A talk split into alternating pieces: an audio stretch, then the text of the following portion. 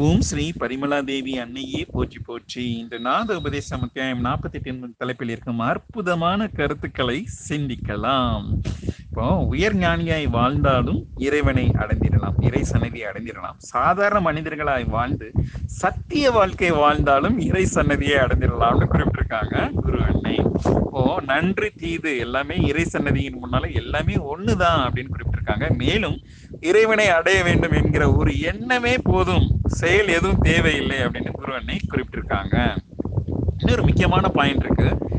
தீயவர் நல்லவர் என்று யாரும் இல்லை. அவரவர் எண்ணங்களில் உதிக்கும் எண்ணங்களே அந்த காந்த ஆற்றல். இப்போ நல்ல காந்த ஆற்றல் தலை ஃபுல்லா பரவி இருக்குன்னா நல்ல எண்ணங்கள் உதிக்கி உதித்திடும் என்றும் காந்த ஆற்றல் குன்றி இருந்தால் கழிவுகள் அதிகமாக இருந்தால் தீய எண்ணங்கள் எல்லாம் மிகுந்திடும் என்று குரு அன்னை குறிப்பிட்டிருக்காங்க. இதுதான் இந்த ஆகமேதம் புக்ல அந்த மாய கர்ம ஆணவ திரைகளை நீக்கும் பயிற்சிகளை தொடர்ந்து செய்வதன் மூலமாக நமது தலையில் காந்த ஆற்றல் எல்லாம் பெருகிடும் அப்படின்னு குருவனை இன்டைரக்டா குறிப்பிட்டிருக்காங்க. அப்புறம் இன்னொரு சத்திய சோதனைகள் நிகழ்த்திடுவேன் அப்படின்னு குருவனை குறிப்பிட்டிருக்காங்க. இந்த சாப்டரோட ரொம்ப மைய கருத்து என்னன்னு பாத்துக்கிட்டீங்கன்னா திட அமிர்தம் எவ்வாறு உருவாகும்?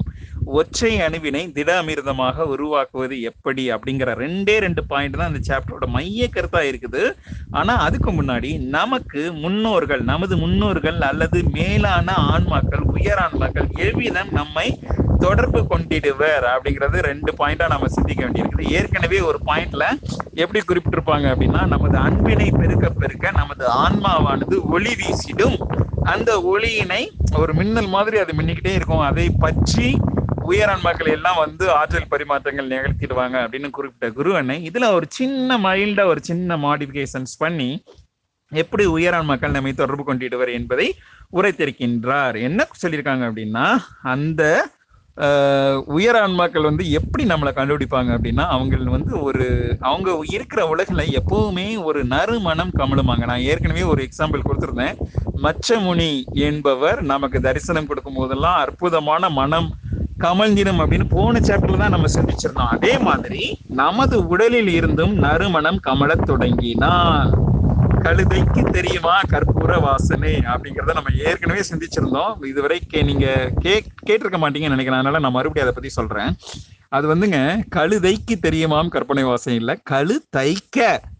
சுழுமுனை நாடி வந்து உயிரோடு உயிரின் கூட்டோடு சென்று தைக்க தைக்க தைக்க நமது தியானம் செஞ்சுக்கிட்டு இருக்கும் போதே நம்மளை சுற்றி ஒரு அற்புதமான மனங்கள் கமல தொடங்குவதை நம்மால் உணர்ந்திட இயலும். எப்போது நமது உடலில் இருந்து அந்த நறுமணம் கமல தொடங்குகின்றதோ அதை பற்றியே உயர் ஆன்மாக்கள் எல்லாம் வந்து ஆற்றல்களை பகிர்ந்திடுவர் என்று குருவனை ரொம்ப அற்புதமா குறிப்பிட்டிருக்காங்க. இது எப்போ நடக்கும் அப்படின்னா வாயு அமிர்தம் எவ்வ எப்போது நமது உடலில் சுரக்க தொடங்குகிறதோ அப்போ இது நடக்கும். எப்போ வெற்றிடம் என்பது பெருக துவங்குகின்றதோ குருவனே ரொம்ப ரிப்பீட்டடா வெற்றிடத்தினை பெருக்குங்கள் பெருக்குங்கள் பெருக்குங்கள் உணர்ந்தால் மட்டும் போதாது வெற்றிடத்தை கொஞ்சம் கொஞ்சமாக பெருக்க வேண்டும் என்றே குறிப்பிட்டிருக்காங்க.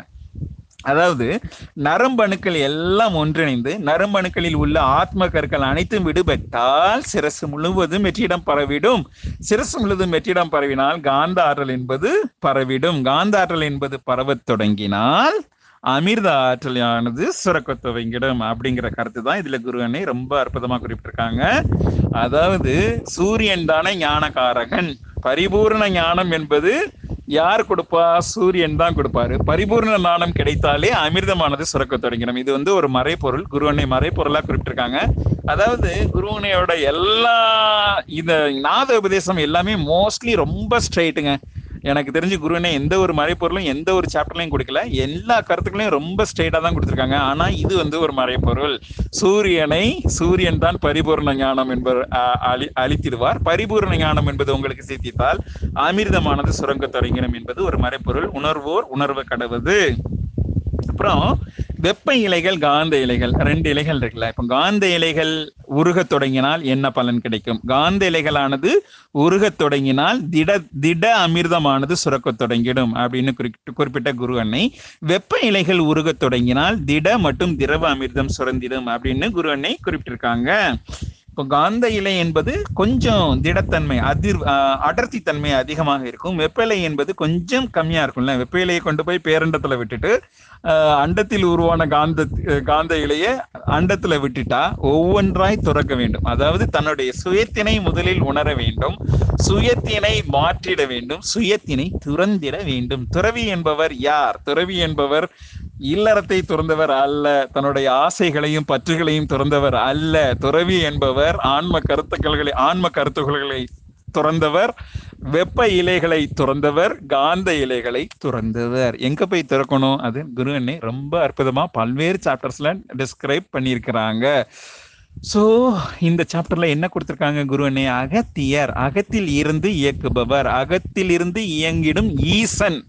அகத்து ஈசன் தானே? அப்ப ஈசன்கிற யாரு? ஈச துகள்கள். ஈச துகள்கள் என்பது நமது ஆன்ம கருத்துக்களே என்பதை நாம் உணர்ந்திட வேண்டும். அப்போ அகத்தியருக்கு துணையாக பரதவசி இருப்பார். பரதவசி என்பவர் யார்?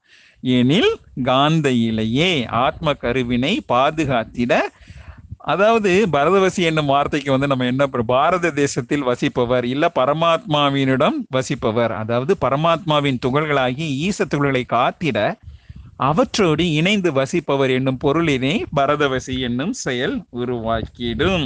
ஸோ இந்த காந்த இலைகள் கொஞ்சம் வெற்றிடத்தினை உருவாக்கிடுச்சுன்னா நமக்கு காந்தாற்றல் என்பது சிரசு முழுவதும் பரவிடும். மேலும் அணுதினமும் பயிற்சிகள் மேற்கொண்டால் காந்த ஆற்றல் என்பது பரவிடும் அடர்த்தன்மையுடன் கூடிய திட அமிர்தம் உருவாக துவங்கிடும்.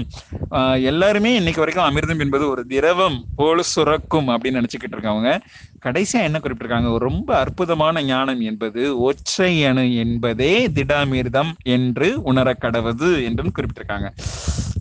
அதாவது ஒற்றையணு என்பது தன்னுடைய இயங்கு தன்மையிலிருந்து இயங்கா தன்மையினை ஏற்று கடைசியில் இயங்காமல் நிலைத்திடும். ஒற்றையனவே எப்பவுமே ட்ராவலில் தானே இருக்கிறாங்க. அவங்கள இயங்காமல் நீங்கள் நிலைத்து நிலைக்க வைத்து விட்டால் திட அமிர்தம் என்பது உருவாகிடும் அப்படின்னு குருவனை ரொம்ப அற்புதமாக குறிப்பிட்டிருக்காங்க. அப்புறம் இன்னொரு முக்கியமான கருத்து எத்தனையும் பேதமுறாது எவ்வுயிரும் தம்முயிர் போல் எண்ணி ஒத்து உரிமை உடையவராய் உவக்கின்றார் யாவர் அவர் புலந்தான் என் பெருமான் நடனமிடும் திருவடி என நான் உணர்ந்தேன் என்று வள்ளல் பெருமான் சொல்ற மாதிரி இறைவன் என்பவர் நமது சிரசினில் மட்டும் வசிக்கவில்லை. அவர் எல்லா உடலினும் எல்லா உயிர்களிடத்திலும் வசிக்கின்றார் என்பதை நாம் உணர்ந்து கொள்ள வேண்டும் என்பதே குரு இன்றைய இதா இருக்குது. இந்த சாப்டர் குரு அன்னை முடிச்சிருக்காங்க.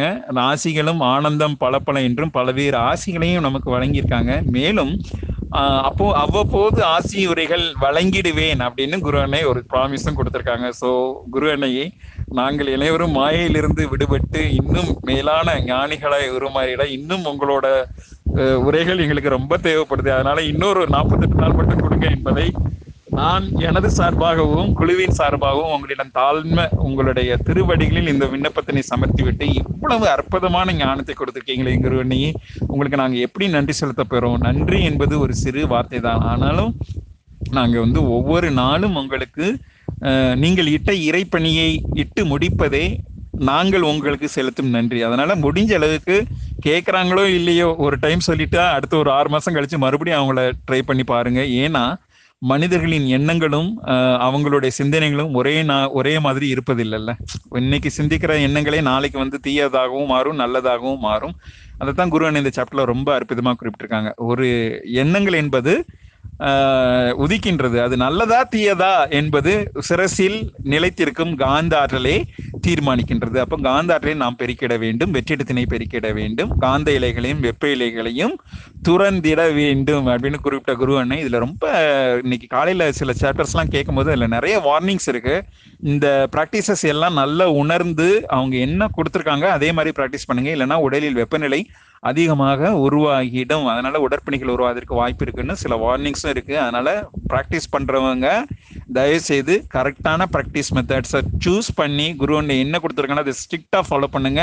அது ரெண்டு மூணு சாப்டர்ல நாலஞ்சு டைம் அவங்க குரு அண்ணே வார்னிங் கொடுத்துருக்காங்க என்பதையும் நான் உங்களுக்கு கூறுவதற்கு நான் கடமைப்பட்டிருக்கின்றேன். ஸோ இந்த நாற்பத்தெட்டு நாள் நாத உபதேசம் என்பது நிறைவுற்றதா? நிறை இன்னும் ஒரு நாற்பத்தெட்டு நாள் கொடுங்கன்னு குருவனை தாழ்ந்து கேட்டுக்கொண்டு நான் இந்த சாப்டர் இதோட முடிச்சுக்கிறேன். ஸோ குற்றங்குறையை பின் மன்னிக்கவும் நன்றி. வணக்கம்.